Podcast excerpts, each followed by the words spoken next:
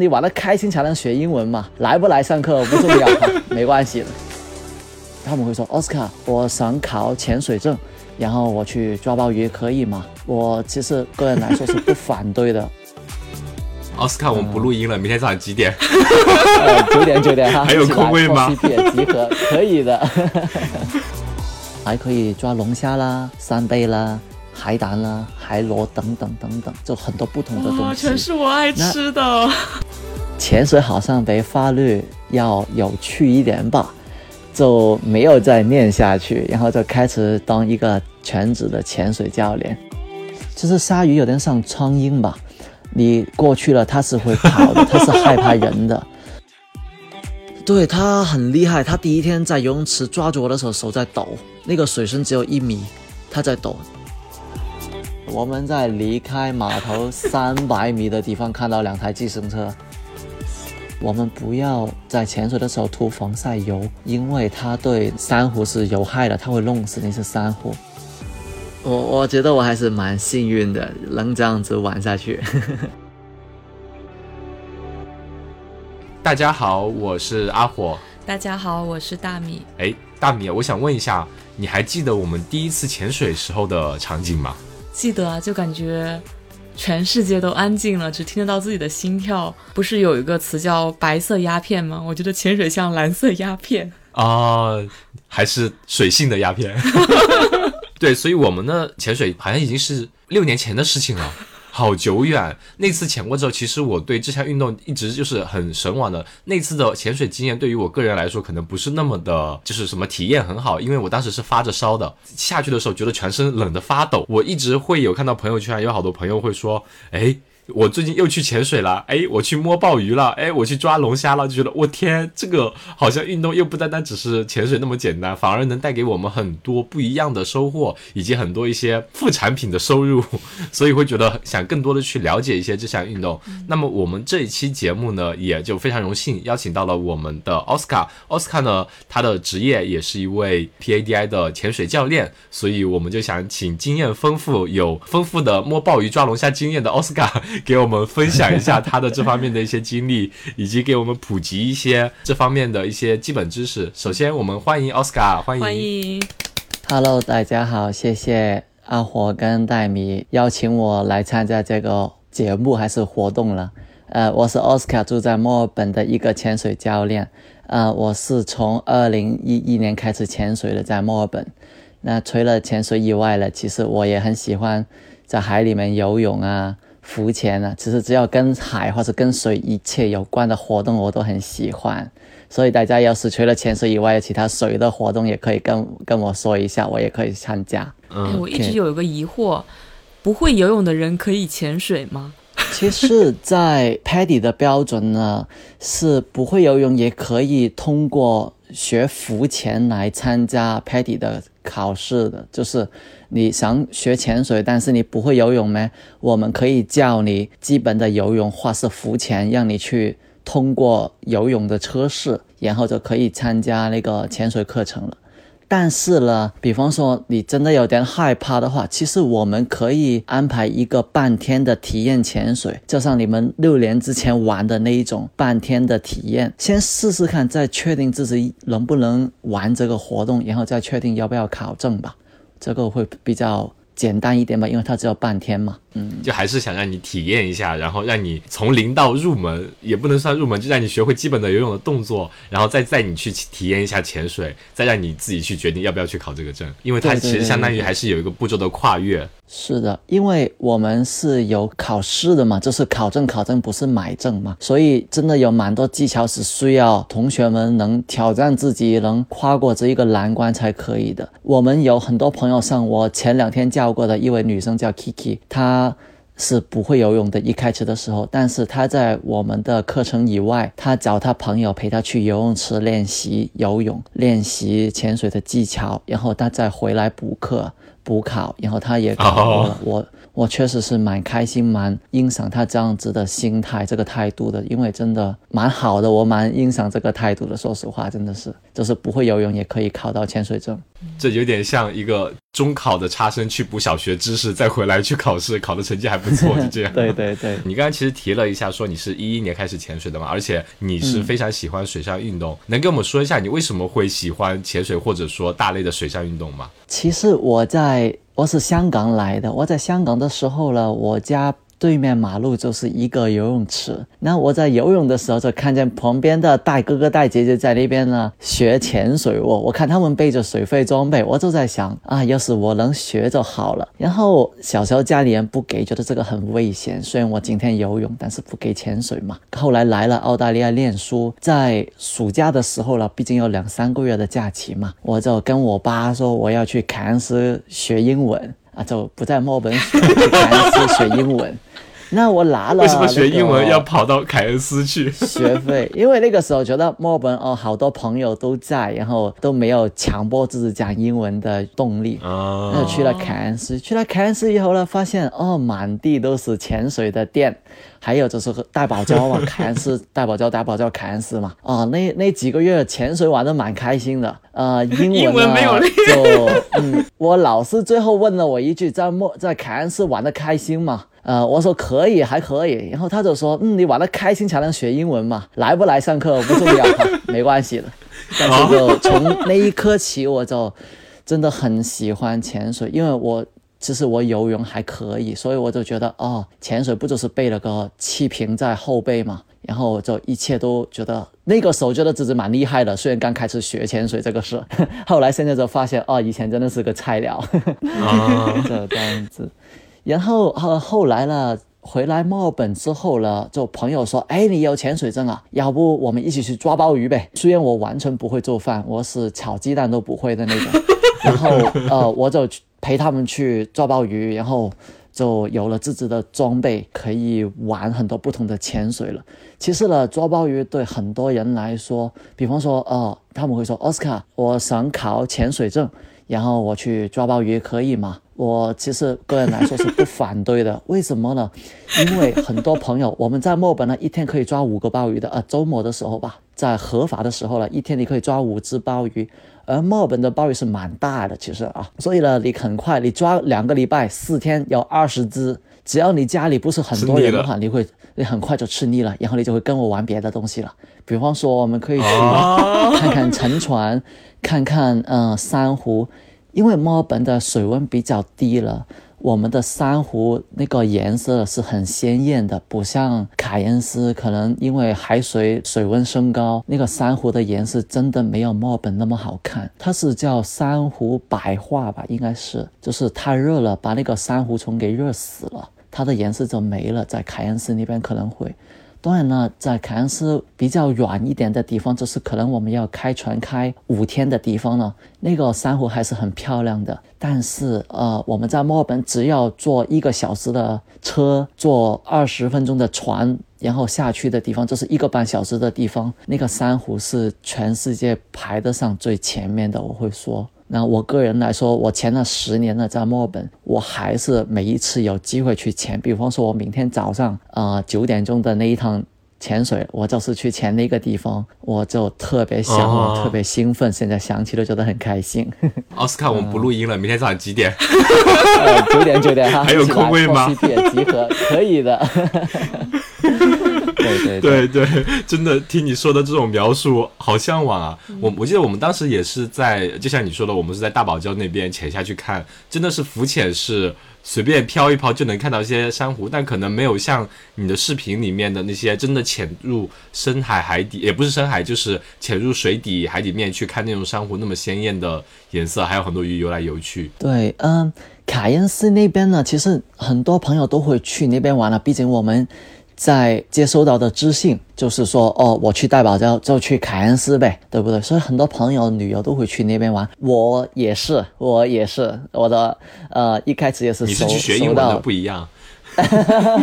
我感觉我感觉鲍鱼为就是壮大墨尔本的潜水队伍做出了很大的贡献，大家都是从抓鲍鱼开始入坑的，对对对，然后再开始转移到别的地方。是的，是的。呃，其实墨尔本有几个大方向是可以玩的，对于潜水员来说，第一个是抓东西了。第一份第一个方面是我们叫渔猎，就是呃抓海鲜的，或是赶海也是会说，鲍鱼是一种。其实在澳大利亚政府就是渔政部门里面呢，他们的态度是鼓励我们潜水的人抓东西或是去钓鱼的，因为只要我们合法，就是比方说一天只能抓五个鲍鱼，只要我们合法的话，他们是很正面的对我们这个活动。那除了鲍鱼以外呢，我们还可以抓龙虾啦、扇贝啦、海胆啦、海螺等等等等，就很多不同的东西，全是我爱吃的。对，我我也很喜欢吃，所以我潜水的小伙伴里面有一些是厨艺比较好的，我们就天天去他家玩，潜完水以后一起去他家，他也很喜欢做饭给我们吃，我们就一起玩了很多很多年了，很多朋友都是。然后呃，第二方面呢，就是我们说的珊瑚啦，就墨尔本那个呃，我们刚刚说过，就那个水温比较低的情况之下，珊瑚保养得很好。第三方面呢，就是墨尔本的沉船是数量还有品种呢，都是世界上排在最前面的。比方说澳大利亚海军把一艘那个叫 Missile Frigate 有一艘军舰丢在那个海里面，是大概十年之前的事吧，那个水深大概在三十米左右，我明天也去。它是专门为潜水员而设计的，打开了很多那个天花板，把它打了很多个洞，让我们可以很安全的进去跟出来，不会说在里面迷路了就出不去，这很危险，就没有这个问题。我们在墨尔本的话蛮幸福的，而且也有一个叫 J 系列的 J 一 J 二 J 五 J 七 这样子的几个潜水艇，是二战之后英国海军送给澳大利亚海军的，后来政府发现保养他们太贵了，就把他们卖给那个私人的收破烂的船那个公司吧，然后再把他们放到墨尔本的外海。现在有几个，比方说最有名的 J 一 在大概四十米左右的地方， J 四 在二十四到二十六米左右的地方，也是我们今天去看的几个潜水艇。那我们到现在去了还可以看到那个鱼雷发射管，蛮有意思的。说实话，那个潜水艇跟军舰是我个人来说是比较喜欢玩的地方，就是因为我不会做饭嘛，所以我就比较喜欢看这些东西。但是你喜欢带会做饭的朋友去。嗯、对对对对对对。那其实我们也会去稍微远一点的地方，比方说在墨尔本跟南澳中间呢，一个叫 Mount Gambier 的地方呢，是啊、哦、对，蓝湖。说实话也是，就是蓝湖的边上有很多水下的溶洞跟山洞是可以潜水的，但就相当于是洞潜了。对，那个就是洞潜，那个是我会说全球是排前三的那个系统里面，就是它很多不同呃深度、不同困难度的洞，也是很适合潜水，也很好看，真的特别特别好看，说实话。所以我们就有海鲜啦，有珊瑚啦，有沉船，还有山洞，这是很幸福的事。因为我以前在香港的时候呢，我们说要去潜水，潜水深一点的地方呢，教练就会跟我们说，哦，我们去菲律宾吧，香港没有。那现在在墨尔本呢，只要坐车一个半小时，那就可以去玩不同的东西，那是真的太好了，墨尔本说实话太幸福了。所以这也是你当时入坑以及入了深坑之后再也出不来了，就是选择教练这个职业，但全职当教练了，相当于是是吗？其实也是的，这里有一个故事，不知道应不应该讲。我一开始来墨尔本是念本科的，本科之后因为念了会计嘛，就办了身份留了下来。然后呢，我 master 了是在 Monash 念 J D 的，就是法律的，念了一年之后我就休学了，这个是我家里人不知道的事。然后呢，我就去泰国考了个一个潜水教练回来，后来就觉得哦，潜水好像比法律要有趣一点吧，就没有再念下去，然后就开始当一个全职的潜水教练。那这个事情的结果就是我家里人对我潜水这一块还是比较有，以前一开始是比较反感的，但是后来他们发现我那么多年一直都在做潜水教练这个职业，都没有，就是这个热情从来没有冷却过吧，这样子说。因为我每一天都是很喜欢这个事，他们就比较支持我了。现在就是因为教潜水都已经教了七年了，在墨尔本，他们就改变了他们的心态吧，就比较变成支持我这个事吧。嗯、潜水这一块，其实我也人像大迷一样，我就觉得哦，下水以后，嗯，能听到自己的心跳，而且那个是因为你耳朵已经被海水盖住了嘛，只剩下自己身体里面的感觉，只有流水声，对。对，那是一个很有，这对我来说吧，我是蛮喜欢这个细微安静的呃心态的。可能是因为我们以前在香港的时候人比较多，比较就是比较吵吧，没有那么安静过，一直没有那么安静过，对，没有那么宽，没有那么安静过，就觉得潜水真的很舒服，对整个人来说可以很放松，可以很安静这样子。其实我现在因为潜过太久了，记忆有点模糊。但, 但我隐隐约约记得我当时是分不清那是风声还是水流水流的声音还是血液流动的声音，就觉得很模糊，但是又觉得那种很梦幻的感觉。嗯，对，还是很向往，就是现在有时候去游泳闲着无聊就会自己趴到游泳池底下去感受那种流动的感觉。对，我也是会在像因为香港真的很拥挤嘛，毕竟你连去游泳池都很拥挤，拥挤的一个什么我是在游泳池底游泳的，我是在游泳池底，我是不会在水里面，上面人太多了，太多人了，实在。有些时候还被那个游泳池底刮到那个胸口啊，其他地方有点疼了，因为游泳池底是有点不是平滑的嘛，有一些坑啊、缝啊这样子滑到还会，但是就习惯了在海那个游泳池底游泳，然后所以就觉得潜水也是很简单一回事，因为都是在水下嘛。都习惯了，早走。天赋呀，真是。对啊，打小就往这方面已经在训练了，已经。那其实 Oscar 呢，刚刚已经给我们分享了很多，就是你关于什么时候潜水啊，以及跟潜水如何结缘的嘛，从学英语开始，这个梗绕不过去了。以及后面其实你也提了一下，就在墨尔本就是潜水比较吸引人的地方，你提的是挖鲍鱼、抓虾，以及看珊瑚、看沉船和洞潜，能做的事情很多。其实像我跟大米的经历来说的话，我们当时去凯恩斯就是下去潜下去看一下，以及那个潜水的公司它会其实专门在那里定期投放一些食物，所以有一只非常大的鱼，它会经常定点每天过来吃东西，所以海龟吧，是不是？是大的鱼，超大的鱼，然后你会过来跟它合照这样子。苏梅好像是有一条是，对，苏梅鱼吧，好像是。对对对，蓝色的超大。我我一直不知道，我以为那只是一个。你过来一个景区玩玩，给了我一个纪念性的证书。后来阿火告诉我，那已经算一个潜水的初级证书了，是吗？P A D I 的初级，是的。哦，好吧，好吧，原来我也是有潜水证的人。不一样，不一样，那个可能真的就是体验。入门的潜水证了，真的是一定。对对对，嗯、那刚好讲到这边，我们说奥斯卡刚刚给我们提了一下凯恩斯那边嘛，也而且有维州跟南澳那边的交界地。澳洲还有其他什么地方吗？以及你比如说你当时从。嗯，香港出来的时候，你说，哎，你要教练跟你说要去底下看洞潜什么的话，要去菲律宾啊，那你还有去过其他一些国家的呃去潜水吗？呃，你刚刚说的是澳大利亚吧？那你想我们讲澳大利亚先的，还是讲呃其他国家的？可以先讲澳大利亚吧。澳大利亚的话，其实东海岸呢，我们从昆士兰到悉尼的大堡礁都是。大堡礁是一个很大的地方吧，它是三千多公里长的一个地方，我们可以换成从广州去北京都是大堡礁，所以呢，从凯恩斯下到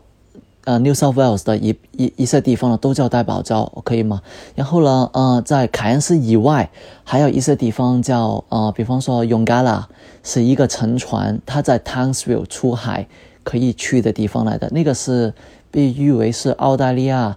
能看珊瑚的。那个沉船最好看的一条沉船就是永嘎拉，那个沉船是最好看的。那除了这个以外呢，在 New South Wales 部分地方，比方说悉尼周边的话，也有一些景点是可以看鲨鱼的。其实鲨鱼有点像苍蝇吧，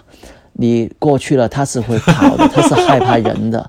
当然呢，我们也有可能就很不幸的可能会遇到一些会咬人的鲨鱼了，但是那个概率呢，其实有点像你在路上遇到一个喝醉酒的酒鬼吧，他给你打了一拳这样子，就是看到一个会咬人的鲨鱼。因为我们人类不是在鲨鱼的食物链上，所以他对我们说实话没有什么兴趣，除非你是挡他路了，或者说他真的有点疯吧。所以我们有大堡礁，有鲨鱼在悉尼附近可以看的，也有南澳那边的比较多的那个叫洞潜呢、啊，在墨尔本呢，我们就是抓东西啊，跟珊瑚沉船了。然后在塔斯马尼亚，朋友也是比较喜欢看一些海水的洞，就是可以洞潜，而且是呃入门的潜水员就可以去的，也有。呃，离开了澳大利亚的话，我们最常去的地方就是巴厘岛啦，因为它印尼是不同的洋流的相汇点，所以它水下的物种会比较多很多，而且他们那边的呃水温也会比较暖啦，那对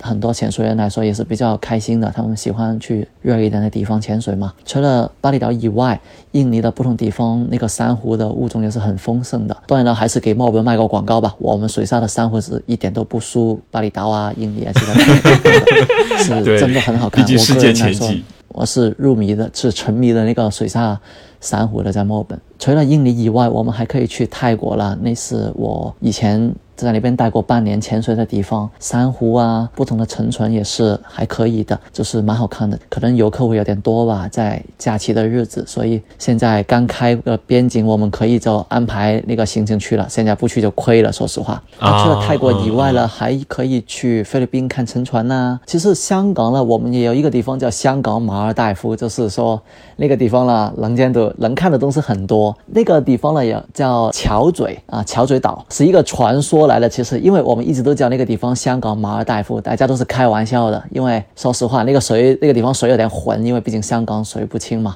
水又浑又没东西看。直到前几年，一位从大陆过去当研究生的一位潜水员吧，他连续三年在那边潜水，在桥嘴拍摄水下拍摄，他看到的东西就是汇聚的成果了，他拍的照片出来，我们才发现，哇，原来香港真的什么都有，就是那个地方真的是像马尔代夫一样什么都有。当时是没有人相信的，直到那位朋友把那些照片公开，我们才发现真的太棒了。所以其实有些时候一个地方可能你说哦那个地方很很无聊啊，像像墨尔本很无聊啊，都是只有鲍鱼还有龙虾那些，可能你没有真正的看完这个地方吧，我会说，因为一个地方就是早上跟晚上你能看到的东西都是完全不一样的。比方说有一些鱼是晚上才出来吃饭的，有些鱼是晚上才回来睡觉的，因为鱼呢它是没有那个眼皮的嘛，可以，所以其实那个鱼呢在睡觉的时候它眼睛还是打开的，然后它就在那个地方同一个地方上下飘着，是蛮搞笑的一回事来的，说实话，你就看着它它在睡觉，然后它也不理你，那种感觉蛮有意思的。那你其实刚刚推荐了蛮多了，就是嗯、呃，其实总体来说可能东南亚到大洋洲这边这一块都还比较适合，尤其那边印尼啊和巴厘岛那边，以及香港逐渐被发掘出来的香港的马尔代夫，还有东澳洲的话就东南沿海，其实潜水的地方是相当多的，它的资源也都比较丰富。我感觉可能这几个地方比较出名的话，你想说了应该应该就是那边洋流比较丰富，鱼鱼的种类比较丰富，以及有一些比如说珊瑚啊，或者说沉船啊，一些景观以及山洞的，可能会很吸引人，能让你的潜水有更多的额外收获的东西吧，让这个整个行程会变得比较有意思。既然说到这里，奥斯卡可以给我们从头再来介绍一下潜水这项运动嘛？因为在我们的印象里面，可能当时出去游玩的话，就只有浮潜跟深潜这两种嘛。浮潜的话，我们当时就是拿了一个那种管子，带了呃潜镜，然后拿了个管子放嘴里就可以浮在水表面，然后拿个叫什么脚蹼就这么飘着在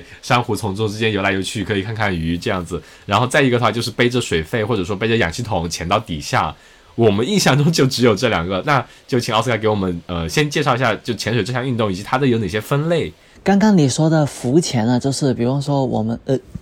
啊 sorry。那刚刚你说的呃，浮潜呢，就是我们在水面上的只带着浮潜管、面镜、潜水衣还有脚蹼就可以做的运动吧，浮潜。那比方说现在你看到水下有一个呃比较深的地方，有一些好看的东西，你想潜下去怎么办呢？因为你现在没有办法下去嘛，因为我们穿着潜水衣，只是了厚的潜水衣是一个救生衣一样，你是沉不下去的。那我就绑一点配重吧，像你去体验潜水也会绑一些铅块，那我们就绑一些配重，可以让我们轻易一点游下去吧。那从水面到水底这个游下去的这个运动呢，我们就叫自由潜。所以说自由潜跟浮潜是有一点点点区别的。浮潜的人呢是不下去的，自由潜的人呢，我们中国的应该是记录保持着黄奥林先生，他是下了超过一百米的。要是呃，当然了，要是我记错的话，我在这里先道个歉，因为我实在没有留意这个事，但是应该是超过一百米的，一口气可以下潜超过一百米。对对，因为水越深，它的压力其实越强，人的生理极限会很难承受。我记得好像就是真的是有全世界不同的人去挑战不同的深度。比方说，我们让一个成年人去练习闭气，一口气可以闭超过四分钟、七分钟，那是自由潜水比赛运动员的标配来的，就是他们真的很厉害。因为我是一个水肺教练呢、啊，我是不懂怎么练习闭气的，所以我真的觉得他们很厉害，我一直都觉得我很佩服他们的。我感觉。能就我们正常人大概一分钟憋个一分钟左右就应该已经差不多了吧对对对，但是可以透过呃练习来突破自己的这个极限吧。我们现在比方说我不想练习闭气了，我背一个气瓶下去可不可以了？那可以。要是你在刚刚我们说的浮潜自由潜装备上再加上水肺呼吸系统，比方说一个空气瓶啦，一套把压力降到我们可以呼吸压力的呼吸调节器啦，还有一件调整我们浮力的背心啦，那这三个东西加起来的话，你就是水肺潜水了。那我们水肺潜水的级别了，第一级别就是一一个我们叫 P A D I 的 Open Water 开放水域潜水的课程了，是一个十八米的课程，这是教大家下去最深十八米的一个课程了。那那个一般都是三到四天左右吧。第一天呢，我们先在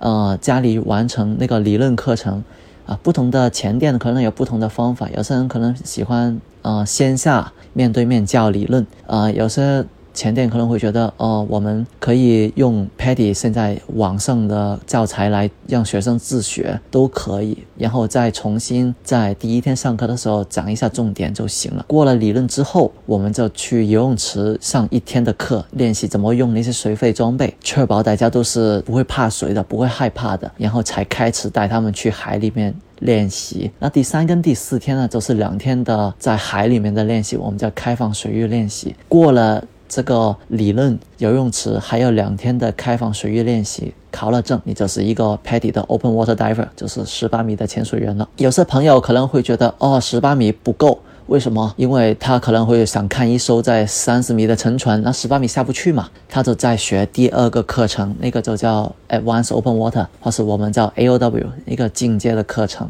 那就是额外两到三天的课程，然后教大家不同的潜水技巧，比方说下三十米，比方说夜潜的时候手电筒怎么沟通，也会讲一些其他的东西，比方说带大家去看看沉船，怎么去安全的进去，呃，安全的去看一个沉船吧。我们在这个课程不会进去，那是后面技术潜水的事。在 A O W 之后，有些人我一个那个时候也是这样子的，我觉得我自己很喜欢照顾别人，就是因为是处女座吧，可能我就看不惯有些人会挑三落四的，就是觉得他好像有点危险，我就强迫自己去照顾他们，虽然我不认识他们。那就可以去学一个救援潜水员，就是学怎么在有问题发生之前去预防这个问题了，处理掉这个问题了，或是在水下怎么去救别人这样子的。学完这三个以后呢，第四个就是助教了，我们叫 Dive Master， 然后第五个就是教练了。这个就是一个 P A D I 的潜水的阶梯吧，就是有 Open Water、 Advanced Open Water， 然后 Rescue Diver、 Dive Master，然后就是 instructor 这样子一个流程这样子。也有些朋友会比较喜欢去看沉船，或是比方说我喜欢沉船跟山洞的，那其实呢我们都叫非开放水域了，就是变成了密闭水域的潜水了。因为你不能说哦，游着游着我想游到水面去，游不出去的，因为山洞那个洞顶还是在水里面的嘛，可能是，所以呢就会有一些比较特别的潜水的要求。比方说装备方面，我们气瓶起码要带两个背在身上，可能呼吸的装备要有两套，什么东西都要两套，这个是最基本的装备要求。然后对技术方面的要求也不一样，那个就是技术潜水。开放水域的潜水跟技术潜水是有很大的区别。我们最怕就是有些朋友说他觉得自己可以进去沉船里面，然后他没有接受过专业的培训，就是一般的安全培训他都没接受过就上去，那就有点危险了。那你刚刚讲的这几种呃，因为我听你讲说最开始的初级的 Open Water Diving、 Advanced A O W 的这几个级级别，因为你说基本上是一开始是四天的课程，然后后面是额外加两天就能学到 A O W， 那在从这一级再到助教以及到教练后面大概需要多少时间呢？呃 P A D I 的最低标准是半年，就是说你从 Open Water 到教练要有半年的时间。哦，就是一定要游够半年，潜够半年的经历。他会有具体要求说一定要潜多少次或者说多少时长吗？有有有，比方说你要当一个 Dive Master 的话，最低要求是要潜超过六十次。我们不建议学生为了考证而去刷评书的。比方说有朋友可能会想说，诶，我只要潜六十评嘛，那我一天潜五评可以吗？这个是不太建议的，因为你要有足够的经验，比方说好的经验还是差的经验，你才有足够的知识还有经验去处理你可能会见到的突发情况嘛。要是你只为了刷评书而去考证的话，就有点不太好了。那我们自己其实一直也有在，因为我是个潜水教练，我也举办那个潜水课程的嘛，我们一直都要教务潜水教练或者说培训自己的潜水教练，我们都会在这个最低要求上面再建立一些比较高的要求吧，因为我们毕竟对学生的安全要比较负责任嘛，不能说呃只要达到最低要求就算了。嗯，所以那个相当于就是一个基本的要求，然后你们的话为了培训呃教练以及对学员负责，肯定会有额外的要求，确保他能在任何的风险中能做出正确的反应，确保每一个学员都能安全的下去，安全的回来。是的，所以其实不是我们在赞自己了，我们这边培训出来的潜水长了，有一个在今年一两个月之前的时候了，他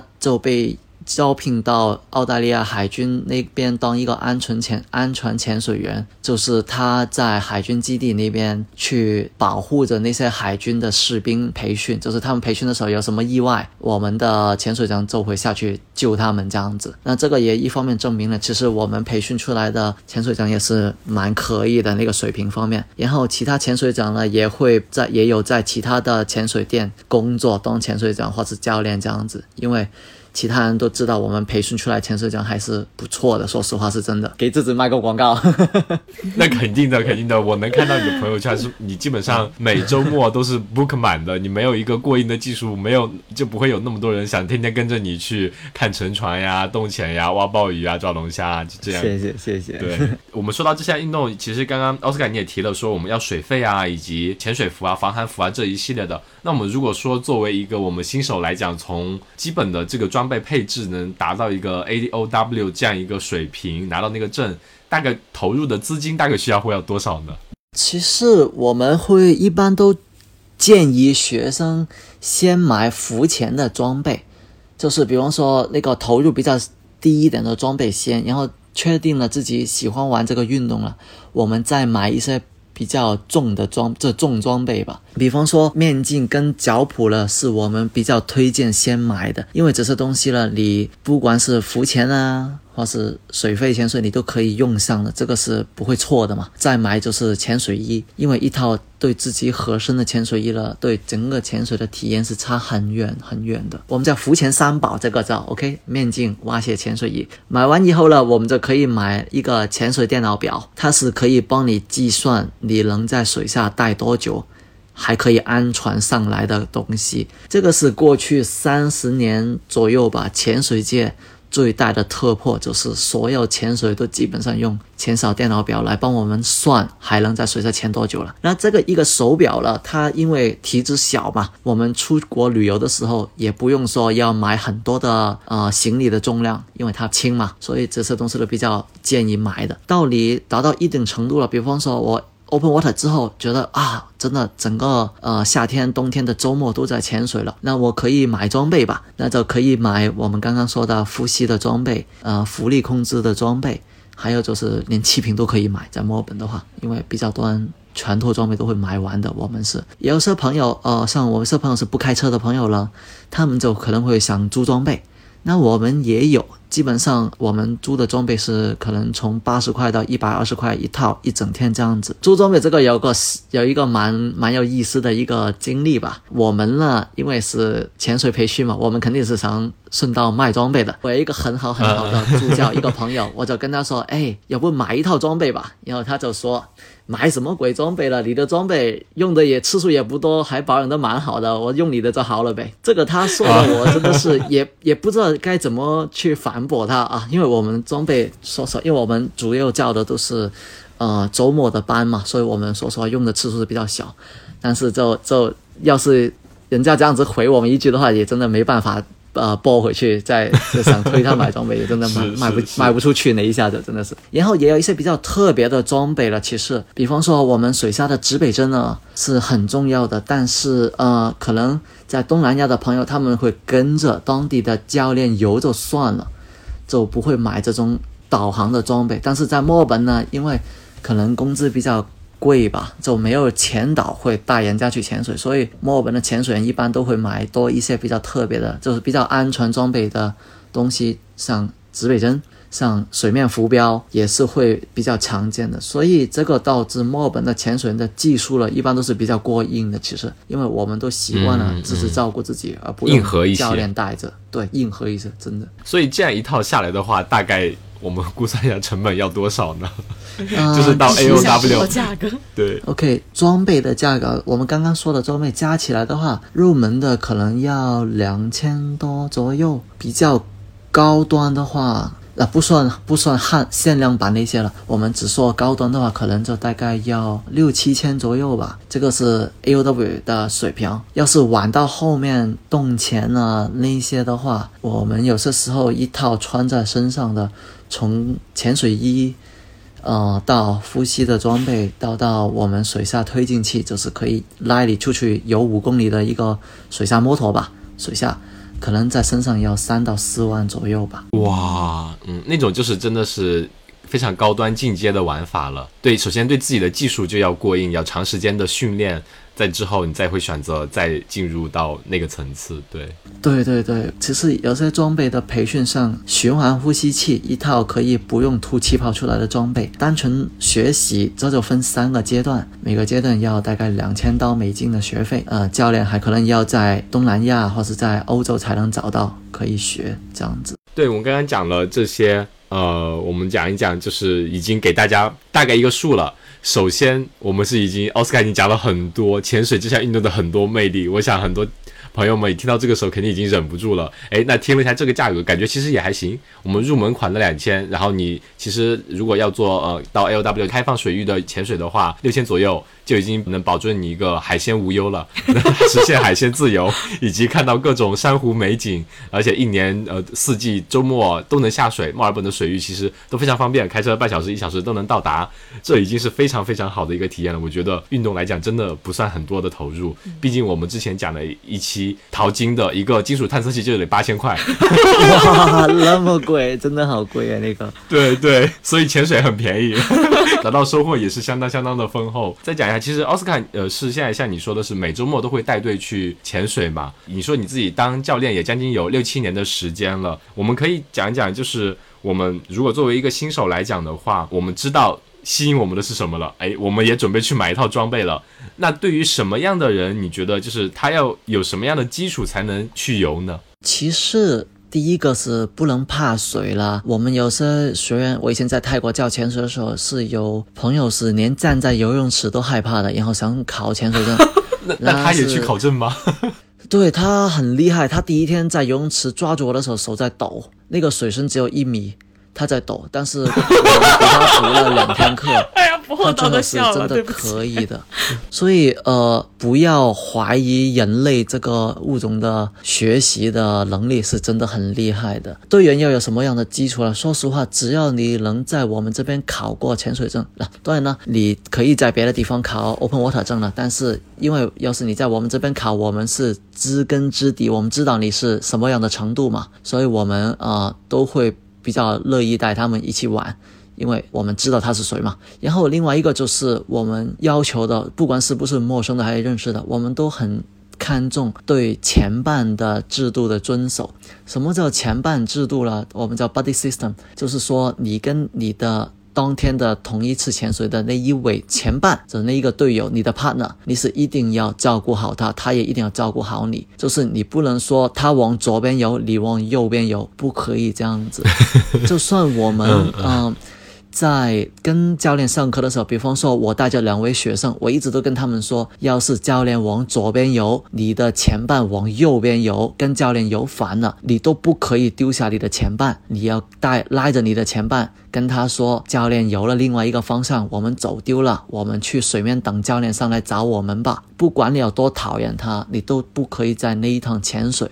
放弃，或是说走丢你的前半。这是我对我们的队员出去玩的时候最重要最重要的要求。潜水技术呢是可以培训的，就是我我印象中我们当时在凯恩斯的时候，因为他是可能有五六个人一起潜，所以当时我们是左边跟右边的人你要手腕一起勾住，然后六个人一起下去，就是一直勾着，永远就不能放开，一起下去看风景这样子。就是也像你说的有种那种这种的 body partner， 这种 body system 是是很好的一个呃，事情。我觉得潜水这个是真的是心态方面是最重要的，技术真的没有没有说那么大的要求这样子。因为你刚刚在之前也说了，你下去的时候会很，因为说自己有强迫症，很喜欢照顾人。那你带过那么多年的那么多队员，有没有说碰到什么样的队员是你最害怕的呢？或者从你刚刚的描述来呃里面说，是不是像你说的不关心周围的朋友的，只管自己潜的人会是你比较害怕的呢？可能喜欢吃鲍鱼刺身的。呃有的哇，真的抓过来就咬嘛，水底下就吃，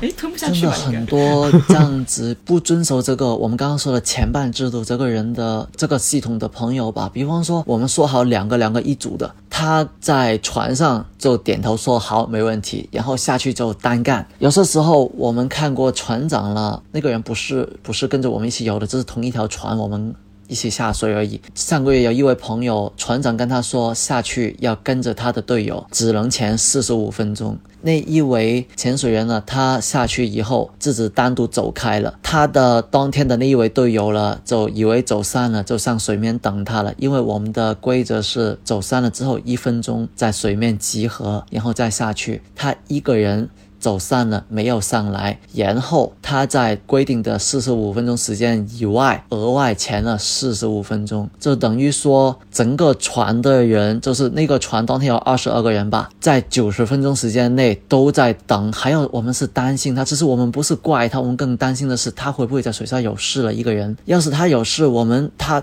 没有队友的话，谁来救他？这个才是最重要的事，谁来帮你？有问题的话你这样子是对自己很不负责任。其实我们也有独行侠潜水这个这个就是 solo diver 这个项目的，但是他接受的培训不是说一般的 open water 或者 A O W 可以考虑的，所以他真的也蛮危险的。这样子的潜水员呢，我们是不会让他跟我们参加活动的，因为太危险了。对，这种的话其实像你说的潜水这方面，其实相对来说也是一个非常看重我们说团队合作，或者说彼此关心彼此照应的这样的呃一项运动。就对于我们初学者来说，当然有些可能技术大佬是能 handle 这种水下的一些情况了。本质上还是要尊重自然嘛，他可能是出于对自然没有敬畏之心，然后觉得我放开我的伙伴，我自己去再玩一回无所谓，但其实并不是这样，很容易出事。嗯嗯呃、我其实以前也会有个这样子的想法，直到后来我，因为我毕竟潜了那么多年了嘛，也有过一些意外情况的出现，比方说，呃，可能能见度很低，或者说水流有点大。要是你不遵守这是潜水最基本的规则的话，你可以，你会有很危险，你可能会很危险。所以潜水越久，我就变得越来越小心，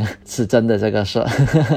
就真的是深入一去了解一下极限运动，以及深入了解自然的话，反而会变得愈加小心。嗯、我们其实一直也在说，呃，这两年有蛮多的运动中，不断有不同的人可能在运动中去遇难，往往都会说，可能就是只有健康才能玩得久远嘛。对于这些运动来说，说了这一些的话，可以再问问 Oscar， 因为我看你的朋友圈，其实你还有组织过一些，除了我们一直说的呃海鲜自由，有抓鲍鱼，有捉龙虾，有渔猎，你还有组织过一些其他比较有意思的活动，能跟我们分享一下吗？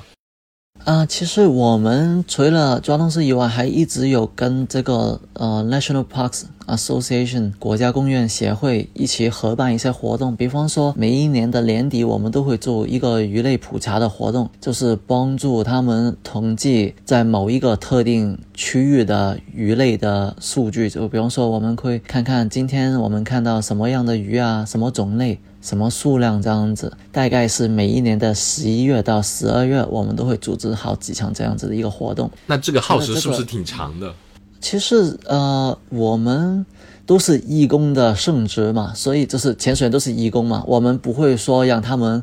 呃太辛苦太累，都是在自己的 comfort zone 里面就可以了。比方说可能一天就大概三个小时左右吧。除了这个鱼类普查以外，我们还有定期每一个月举办一下公益的潜水海洋清理垃圾的活动。比方说有一些废旧的塑料袋啊，不知道为什么会有一些沙滩裤啊、衣服啊、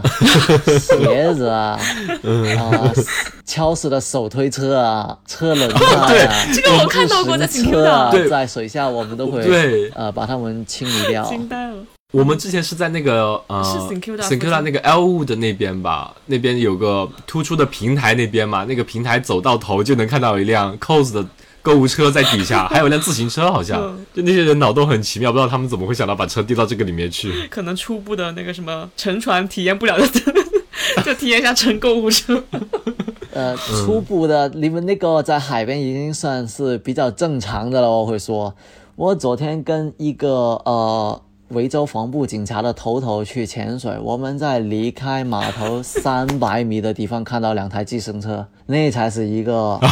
有趣。啊、我我一直都没想到到底他们是怎么弄过去的，三百米怎么游泳吗？那个计程车会是真的蛮搞笑的那一下，然后潜到底下把自行车活活拖三百米。可能吧，可能吧。然后除了这个以外，我们呃，除了清理垃圾以外，我们也会清理一些入侵物种，就是 invasion species， 就是比方说有些、哦、入侵物种、呃、North Pacific Starfish 那个北太平洋海星吧，我我真的不太清楚它中文的译名叫什么。那个海星呢，不是澳大利亚的本地物种，然后呢，来到澳大利亚之后，他们是跟着那个货柜船过来的，那个 cargo ship 过来的，然后过来了以后呢，这里没有它的天敌，然后就不断的繁殖，它们会吃掉整个海洋环境所有的东西，无论你是水下的动物，比方说海胆啊、鲍鱼啊、贝壳类的，它们会吃掉水草、海草，它们也会吃掉。然后呢，吃到一个什么程度了？它们繁殖的太多，它们连自己的同类也会吃，就是说你会看到一个海星在吃它的同类。啊，那我们就会定期举办那个活动，也会顺道把那个海星给去掉。去到这个海星呢，那么残忍。去到这个海星呢，有一个要注意的地方，就是我们每一次都会给新来的朋友上一个短的培训课，就怎么去辨认这个海星呢？比方说，它跟本地物种的海星是很相近的，你要学会去区分哪一个是对环境有害的，哪一个是没害的。我们不要杀错一些无辜的海星嘛，对不对？然后宁可杀错，不能放过。那那那不太。好，那不太好。要注意的就是，我们处理它们的方法也有考量的。比方说那种海星呢，你只可以把它一整个捡走。要是你在水下把它掰掉，比方说你把它五条腿弄断，以为弄死了它吗？不，它不死，它会长长出五个完整的身子。所以要是你在水下把它弄断的话，的它就会长得更快，相当于在帮助繁殖了，是吗？对，而且你不能弄疼弄疼它。你弄疼它了，它会把它的那个胆呢给喷出来，然后就变得更多海星了。同意思就是过一段日子以后，哦，像蒲公英一样，你拔它的时候还得小心一点，一拔多了它喷开来，那整个院子都是杂草。对对对，我们就要很温柔的去处理这些东西，所以真的就不能说哦，我看到了我就要去帮忙，这个真的要小心。我们是很鼓励大家加入我们的，但是一定要有专业，就是受过一定的简单培训吧。对，说到这边就 Oscar， 你潜水那么多年，是不是会对比如说我们说的温室效应，或者说整个环境的污染，这两年会不会有觉得这个嗯、呃、趋势会变得越来越恶化呢？其实是真的，我们比方说我每一年都会去凯恩斯潜水吧，从我第一次去的时候了，那个珊瑚的颜色是很美很美很鲜艳的，能真的能肉眼的看着它一年比一年变得颜色变得越来越白化，就是说因为我们的海水升温呢，就把那个珊瑚给弄死了。已经能想象到比方说现在十年已经差那么多了，下一个十年会变得怎么样了，那个是一个令人比较遗憾的东西，这一个遗憾的啊、呃、事件吧。我们能做的东西了，其实也是有的。比方说防晒油，现在我们的业界说的是，我们不要在潜水的时候涂防晒油，因为它对珊瑚是有害的，它会弄死那些珊瑚。所以我们会建议大家涂防晒的时候涂一下是标明是 Reef Safe 的，就是说对珊瑚是呃不会造成伤害的防晒的材料，就是找一些品牌是对海洋没有害的防晒油来涂吧，这样子是我们能做到的事，也可以参加一些海洋保育的活动这样子咯。比方说 Deacon 大学了，他们他们在研究 Williams Town 那个地方了，海胆太多了，把那个海带全部吃光了，他们居然组织了义工了去拿那个锤子，一个 hammer hammer 就是拿着 hammer 去砸那只海胆，就弄死那只海胆，让他们不要吃光我们的环境，这是真的一回事。他们还有研究报告，就是每一年的报告出来是蛮有意思的，我觉得是可以，大家有机会的也可以去咨询参加报名一下，蛮蛮好玩的，拿这个铁锤去打海胆。那不是应该把海胆都挖出来都吃掉吗？呃、对，我我觉得我们应该推广一下，其实我们可以把它们吃掉才是。海星也是啊，是对不对？我们青岛的朋友他们有烤海星这个这个菜的嘛、啊、对不对？海星都能吃吗？他们青岛胶州湾那边有有烤海鲜的，有在卖，还出国出出口到呃全国不同的地方呢。我我记得去年过年的时候，我感觉真的是做一行做久了，你会真的是发自内心的想要保护这些自然的资源以及你看到的这一切、嗯、包括我们其实有时候跑山也一样，我们经常会在一个山里头跑跑跑，然后跑完之后觉得说，哎，这两年怎么比如说一个山火一来，那那边山秃了，哎，这边的景象其实跟你之前跑的会很不一样，你会发自内心的想去做一些告示啊，或者说做一些相关的东西去保护你一直经营的这项运动的所在的这个场所，我觉得是非常非常的感人吧，应该算是，或者说真的是让你发自内心的会去做这些事情。像奥斯卡讲的，你也会在这个教练的同时会不断的去组织一些这样的公益活动来帮助清理这些垃圾啊，一些污染啊，以及对身边的一些比如学生啊或者前友啊做一些很基本的呃宣传科普，能帮助他们了解到这个现状，我觉得真的是很难得，非常非常的好。我们刚刚讲了那么多，我们再来讲讲关于洞潜吧，因为其实我们之前有看过相关的一些新闻嘛，尤其是泰国洞潜事故嘛，像其实奥斯卡刚刚也提了一下，说洞潜其实是一项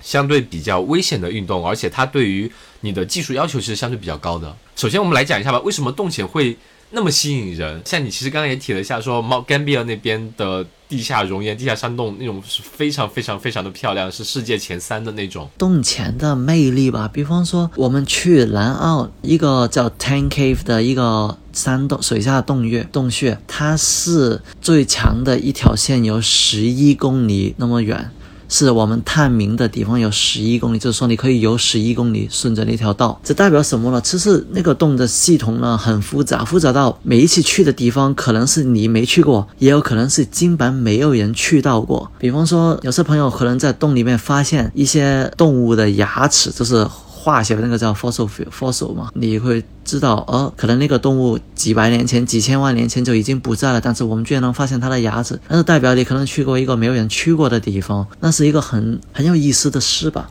呃，我们也是朋友在美国的东海岸 Florida 那边也会在洞穴潜水里面一直去争取探明某一个洞穴系统，看看 A 洞跟 B 洞中间有没有可能是其实两个洞是连通的了，我能不能从 A 洞进去从 B 洞出来了，要是能找到的话这是一个很大的成功感吧。在国内广西的朋友他们也有做这方面的探索，确实他们的成果也是很厉害，就他们技术啊装备啊经验也是很丰富很厉害的。山洞有什么好看的了？除了我们石头以外，其实你可以看到他们的那个文尾吧，就是水下一个宫殿，就是山洞一个很大很大的环境，就会觉得哦，怎么有这样子的一个空间呢？你就会觉得自己可能天空与世隔绝的地方、哦、对，我我是不是还在水里面？因为那个水很清，他们都是地下涌传出来的水，你会觉得自己哎，我还在水里吗？还是我其实在空气里面，还是在水里面呢？这个是一个很有意思的事。也有些动物是在淡水才会出现的，比方说可能也是淡水龟啊、淡水鳗鱼啊、淡水小龙虾啊，这个不能吃了，这个不能抓，不能吃哈、啊，小龙虾是那个南澳那边是保保护他们的。但是也有一些是我们在海里面不能看到的东西，但是海龟就是王八吗？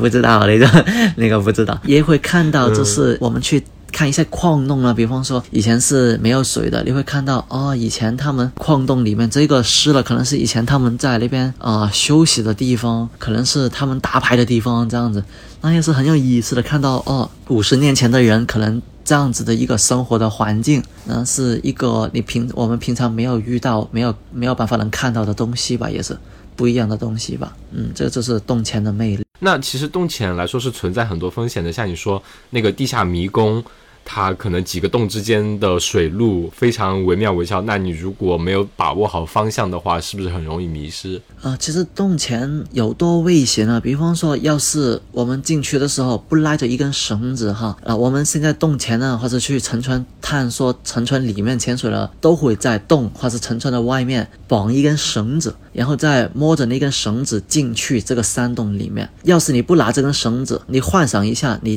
从你现在进去，你邻居的邻邻居的家关了灯，你进去看了半天，你还能找到出来的门口吗？可能你刚去完厨房，去了另外一个睡房，再去了客厅，你还记得你怎么回到厨房，还是怎么回到那个大门口吗？要是你没有拉着那根绳子，而且找不到门口的话，不好意思，你可能就只能一辈子都待在里面了。所以洞潜有它的特别的危险性，或是说那个洞这顶它的顶跟底都是沙子或是很脆弱的石头的话，比方说你一个踢腿把那个沙子扬起来，就是本来它可能能见度是有一百米的，你可能连你的手表你都看不到。我是遇过这样子的一个训练的情这场景的，连手表都看不到，能见度只有连十公分都没有，那你怎么办呢？对不对？所以一定要有专业的，就是生命之神。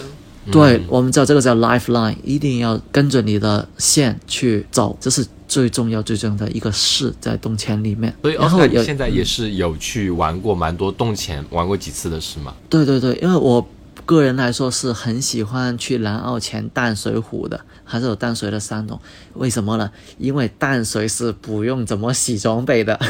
因为海水呢，潜完海以后我们要洗装备吗？潜淡水就不用，都是盐分，可以可以玩几天再洗装备吧啊嗯嗯，这个是我们洞潜的最有意思的事啊。当然了，我女朋友也很喜欢洞潜。那你之前有了解过那个泰国救援、嗯、呃洞潜呃遇难救援事件哦、呃，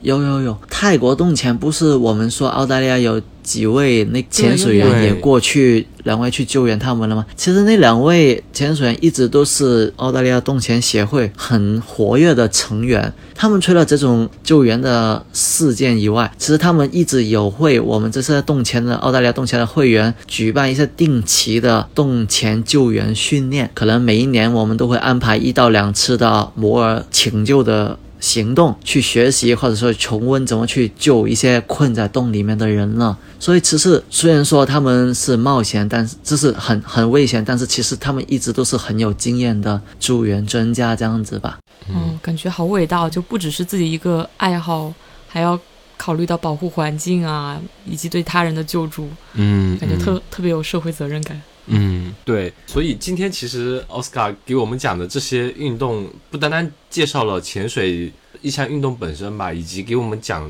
述了其实这项运动带给我们所能收获到的东西，甚至是从这项运动出发能带延伸出来很多我们可能完全之前不会考虑到或者跟潜水联系在一起的东西，比如说你的 teamwork 以及对环境的保护，以及见证了这这么多对于自然的一些污染啊，一些呃这样的东西。泰国洞潜救援这些活动中，很多潜水运动员他们体现出来的对于这项运动或者说参与到运动中来的很多爱好者他们的一些健康或者说享受这项运动同时带来风险的一个关心吧，我觉得这些其实都是非常难得的。那最后一个问题其实想问问 Oscar， 呃，首先是你对于潜水这项运动吧，你会说把这个视为你自己的终身职业吗？呃，其实不是说一个职业吧，潜水是我一个兴趣爱好，而我也很喜欢分享，或是说找一些给我自己找一些更多潜水的朋友，还有潜水的前伴这样子，而不是说单纯是为了教潜水这个事。我最大的目标就是扩大我自己潜水的前伴，就是有更多的朋友陪我潜水，更多靠谱的朋友陪我潜水，这是第一个了。第二个就是我比较在冬天的时候会玩很多比较技术方面的潜水，就是洞潜啊、沉船啊，或是下敲过四十米可能尝试到六十米一百米，因为墨尔本那个出海口是一百米，我比较想探索一下那个一百米的地方是长什么样子的。还有就是不同的比较高端的潜水装备，像循环呼吸器的练习，或者说推水下推进器的练习这样子。那这个是我自己个人技术上的给自己定了一个练习的计划吧。第一个方面就是找前伴，就培训新的学员，比较比较新的潜水员吧。另外一个就是我对我自己的潜水的技术方面的追求吧。然后第三方面就是比方说我们刚刚也提过了，现在我们澳大利亚开放了那个边境了嘛，其他地方国家也开始开放了，就有很多我想去玩的地方，毕竟已经在墨尔本困了差不多三年了，对不对？嗯，是的。从近的地方开始玩起来的话，比方说我们去戴堡礁，或者去斐济，或者说我们去印尼、去泰国、去马尔代夫玩的不同的行程，也是在我的计划里面的。我的计划是这一年里面都要这些东西全部都要做。哇，就是一般来说，你们去滑雪的时候呢，就是我提醒我自己，还有就是去国外旅游的一个时间，从大概七月到九月左右。左右吧，一般来说你可以在南澳找到我，这南澳的山洞里面找到我。南澳的山洞里面找到你，我们得首先有这个本事能潜下去。对对对对对，非常感谢。其实我又再一次体会到了，因为像我们自己以及我们前前面一集聊过的呃 Ralph 拉夫嘛，就我们现在是用他的话说，就是是一位杂家，就是什么都想玩一点，什么都想玩一点。但是真的像呃 Oscar 你这样在这项运动上面持续的玩了那么多年，对你来说是一个非常就是相当于是生活的一部分了。而且你每一年可能会不断的去，一年四季都可以找到一个地方让你去享受这项爱好带来的乐趣，以及去探索更多你想探索的地方。我觉得真的很很好，特别特别特别棒。我我觉得我还是蛮幸运的，能这样子玩下去。多亏了一开始你父母没有拦着你去学英语。对对对，我我以前也有跟拉夫一起一起骑摩托车吧，骑过几次。我我其实去凯恩市我是骑摩托车上去的，从墨尔本。哇，就骑了分开慢慢骑，骑了十天吧那个时候。所以那时候你都是带着自己的装备过去的吗？骑摩托车？他当时不是，就单纯就是骑摩托车去学英语这样子。呃，学完潜水之后，果断弃了拉夫的摩托坑。卖了卖了一套。买了一套装备，装备坐飞机回来，差不多吧，差不多吧。好，谢谢戴米，谢谢阿火，谢谢你们今天给我这个机会。好，非常感谢呃奥斯卡的分享。我们有听友在墨尔本的，如果想去了解潜水，或者说想吃海鲜了，嗯、想吃抓鲍鱼、啊、摸龙虾，这个这个可以的，然后吃海胆、这个、抓海星。那欢迎大家，到时候我们会把呃 Oscar 的社交账号、一些社交媒体的一些照片啊、视频啊都分享出来，大家可以多去看一看。有兴趣的朋友啊，都可以去联系 Oscar 或者跟我们说。那么有时间我们就一起去找 Oscar， 一起去各种下海偷鸡摸狗，好的，偷鱼摸虾。我们是探索一下海洋。嗯，好的。OK，Thank you。好了，谢谢 Oscar， 谢谢，拜拜，谢谢，好，拜拜。野夜是一档由阿火和大米邀请我们热爱户外运动的朋友来和我们分享他们关于户外运动的一些有意思的事儿。欢迎大家在小宇宙、Q Q 音乐、汽水、喜马拉雅、网易云音乐、Spotify 上给我们留言评论，也欢迎各位给我们的微博以及公众号投稿，来和我们一起分享你的一切关于户外运动的有意思的故事。谢谢。